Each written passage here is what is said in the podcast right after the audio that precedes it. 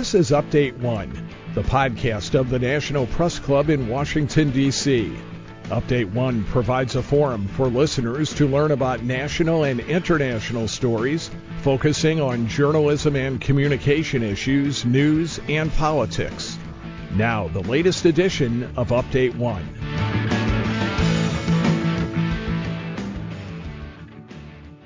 Hello, everyone. Welcome to Update One. This is your host, Shannon Fisher. Our guest today is retired A P reporter Mike Graczyk, and he worked as the A P's Houston Bureau designated representative to witness executions in the state of Texas at their Huntsville facility, and he's witnessed more than four hundred executions. So we're going to discuss his career, his experiences, and how he navigated this heavy assignment. Mike, welcome. Hi, Shannon. Thanks for having me. Thanks for joining us. And so you've you've witnessed more executions in the United States than any reporter in history, and the state of Texas leads the nation in executions. So tell me about your first assignment to cover an execution and what you thought as you were walking in and what the experience of covering an execution was like. I moved to Texas in nineteen eighty-three, came here from Detroit, and uh, I knew when I took the job in Houston that the duties included covering the Texas Department of uh, what used to be known as Texas Department of Corrections. Uh, and among those duties, they would be covering the death penalty in Texas. Uh, they had already done one execution in late nineteen eighty-two, and I got here in eighty-three for the second one, and then mm-hmm. everyone, everyone subsequent to that. But uh, the uh, the first one I did was an inmate named J D Cowboy Autry. And I remember there was uh, a whole bunch of uh, media. There were a whole bunch of people outside the prison. And I remember walking up the steps. And uh, I do remember that the first time that we went in there to cover one, it didn't happen because the Supreme Court stopped it at the last minute. So we oh, wow. went in and, and left and uh, came back a few months later. And finally, it got uh, got carried out. So that was the, the recollection of uh, the first execution. Talk about have, going in with your, your heart racing and then and then walking away. So so it, it had to have been, uh, I, I would imagine that you perhaps were nervous. How did you prepare yourself when you were going to cover um, an execution? And did, did it ever reach a time when you didn't need to do any preparation at all? Sure, sure. You're you're, you're You're aware that it's a big national story. It certainly was at the time. So there's a certain amount of uh, adrenaline flowing uh, when you do that. But any emotions you have, you, you check at the door. Uh, when you go in there, you have a job to do, and you remember that. Uh, it does you no good when you're in there if you don't remember to do your job. So um, I, I had talked to a couple of people who did uh, uh, executions, uh, the few that had taken place. Uh, so I had somewhat of an idea of what was likely to happen, and we also had a whole a whole bunch of uh, uh, additional A P staff around. Uh, so the, roughly, my duties were to uh, witness the event, and then I I needed to write a first-person account of what happened in there, and I also knew that I had I was as a pool reporter for the entire event. I had to address all the dozens of uh, other media who couldn't get in to see it. So I think if, if there was any nervousness, it was the fact that I was going to have to um, uh, kind of hold my own news conference out there and uh, tell other folks what happened.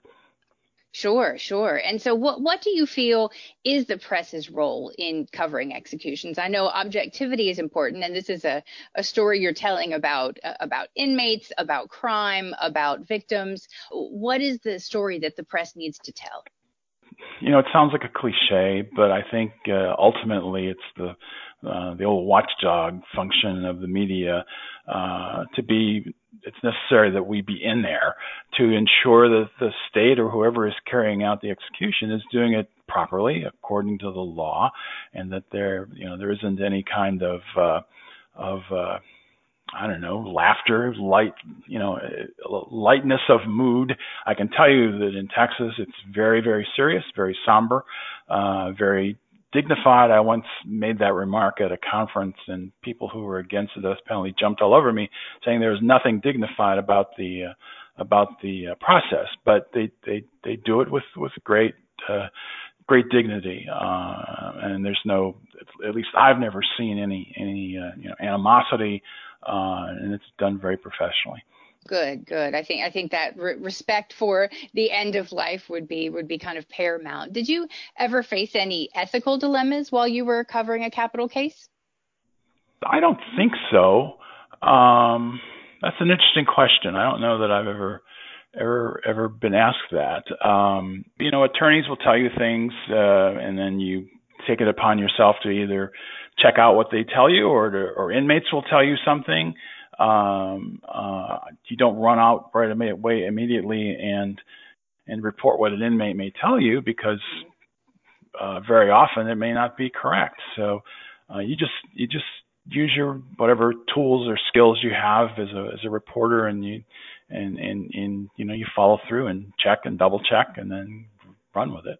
Now, was there ever an inmate with whom you felt uh, an, an emotional connection as you were going through this process? Sure. There have been several inmates that you get to know and get to know well. Uh, there was there was one inmate who was there for oh, over thirty years. And over that, you know, course of time, you talk to them uh, repeatedly and you get to know them. Uh, you can't you can't ignore the fact that they were convicted of killing, I think, four people.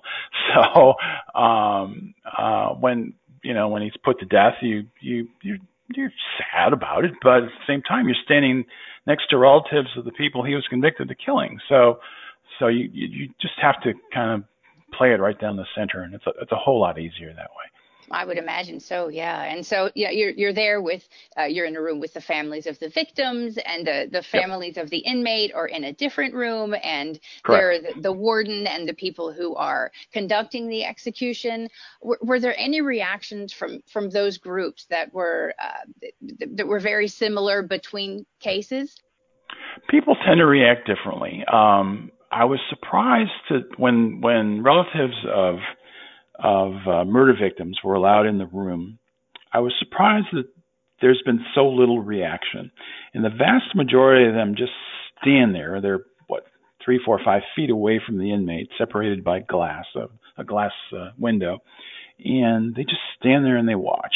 Now, you know, there have been a couple where there's been some response or reaction. I remember the father of one uh, of uh, one uh, murder victim walked up to the walked up to the window, looked at the inmate, and turned around so that his backside was uh, was what the inmate saw, and he stood that way for the entire execution. Um, on, on, on the other hand, uh, the emotion on the on, from the room where the inmates, relatives, or friends watch has been increasing in over the years. I mean, we've had people beat on the walls, uh, kick a hole in the wall, beat on the windows, just, just you know, wail. Uh, I, ha- I was standing there one one uh, evening and uh, next to the mother of um, of an inmate, and she she begins hyperventilating and collapses to the floor, almost in convulsions. Wow! And uh, you can't, you know, uh, that's that's not something you can easily forget.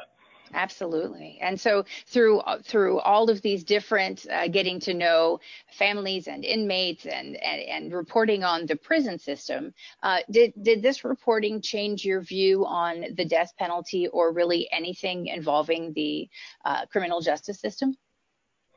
I think from, from a just from capital punishment, uh, you get to see how the system works. Mm-hmm. And and uh, I don't know that my my attitude has changed. Uh, that's that's kind of a loaded question because it implies that that you're either for it or against it. And I've found it just not to anyone's advantage, or not to my advantage, to say that I'm one side or the other.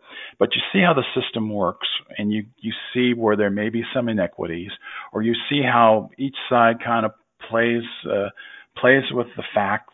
Um, it it can be a little disconcerting. Um, but, um, that's, that's, that's kind of how it's evolved. I, I, you know, you learn things as you go along. You learn how to read appeals better, and you talk to attorneys and you see how the, the legal challenges have evolved and what the arguments are, and, and how arguments and appeals may not reflect what actually happened at the trial or why things happened at the trials. So, um, I've always found it real fascinating. Interesting. Yeah, there's there's there's so much that goes into um, a, a legal case, and, and, and public policy plays a part in it. I know federal executions uh, ceased in two thousand three, um, and, and the final federal case was a, a case that had gone through Texas, and they resumed uh, with an Arkansas case in twenty twenty. The, the twenty twenty case was actually impacted by COVID nineteen because the, the victims' families wanted a delay until it was safe for them to travel. So uh, wh- what are your thoughts and perspectives on the, the ceasing and then the restarting of the of the federal uh, executions? Well, I think, you know, there's a, there's a law there that says they're supposed to be carried out. And I know from talking to to uh, prosecutors or talking to uh, uh family uh, family of murder victims, uh, that they, one of their biggest complaints, especially among families, is that this is taking too long to carry out the punishment that a jury decided should be carried out.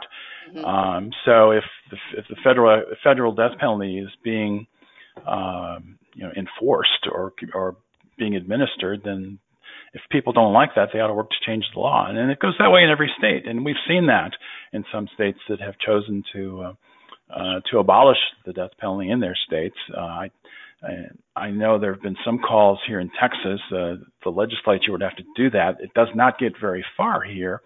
Uh, but the fact of the matter is that uh, executions uh, throughout the country have declined over the years. Uh, and there are just fewer and fewer people, and probably fortunately, uh, who have been charged or convicted of capital murder, which uh, which accounts for, you know, the possibility of a death penalty. So, so the trend line certainly is down, and the courts also have have uh, had a, an impact. The Supreme Court in uh, um, kind of narrowing the focus of who can and who cannot be put to death in terms of age and uh, mental capacity, uh, and that that's where the the real the real kind of uh, um, battleground is in terms of capital punishment litigation, and when it winds up at the Supreme Court. Sure. You've covered, uh, you, you of course get a lot of attention because of your, your record-breaking coverage of executions, but you've had a very long career as a reporter. So uh, what are some of the, the other stories and beats that you've covered?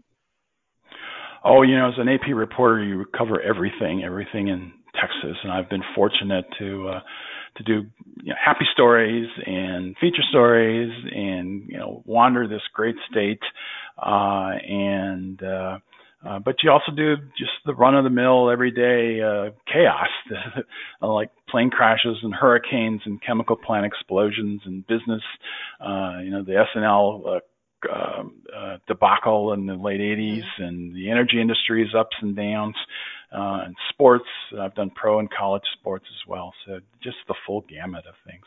Uh, and fortunately, those those tend to make uh, what what work you do. Uh, Um, those are the fun things, actually. Uh, and I'm not saying that I don't have fun covering prisons, but the whole, you know you don't want. It's not fun to have somebody die. There's a lot of, and if you consider that what there have been five hundred seventy executions here since nineteen eighty-two, mm-hmm. uh, so that's five hundred seventy dead dead people, and you multiply that at least by another five hundred seventy victims, and a number of those cases are multiple victims, so sure. That's a lot of carnage. Absolutely. Absolutely. And and uh, through those stories, is there anything that really stands out to you as a significant memory over the years? There have been uh, inmates. There was there have been two inmates who said hello to me as I walked into the chamber. Um, I didn't know how to respond the first time. A guy named Bob Black said, "Hi, Mike, how you doing?" What are you supposed to say to somebody who's who's you walk in and he's strapped down on a gurney and he says hello to you and he asks yeah, how are you wow. doing? Um, and then there was another guy who tried to wriggle out of the uh, restraints. Uh, there was another person who hid a handcuff key in his mouth and spit it out when uh, the warden asked him if he had anything to say before the drugs began. Uh, the inmates have have uh, have uh, recited poetry, sang songs, uh, uh, speak in foreign languages. Uh, some say, you know, they kill, they've killed the wrong person.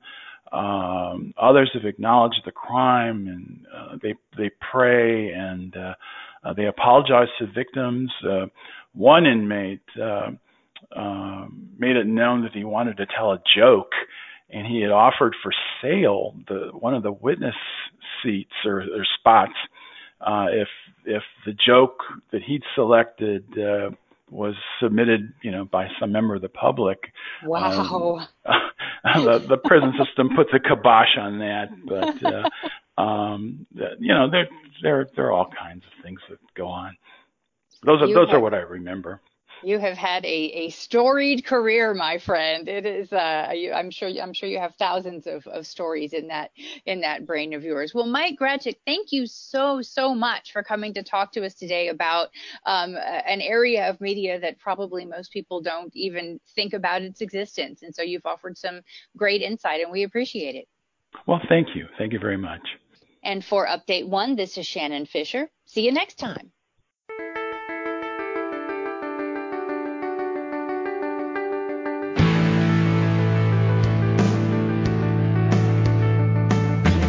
Update One is a production of the National Press Club's Broadcast Podcast Committee. You can comment on this podcast or any episode of Update One by sending an email to Update One Podcast, that's update the number one podcast at gmail dot com. Thanks for listening to Update One.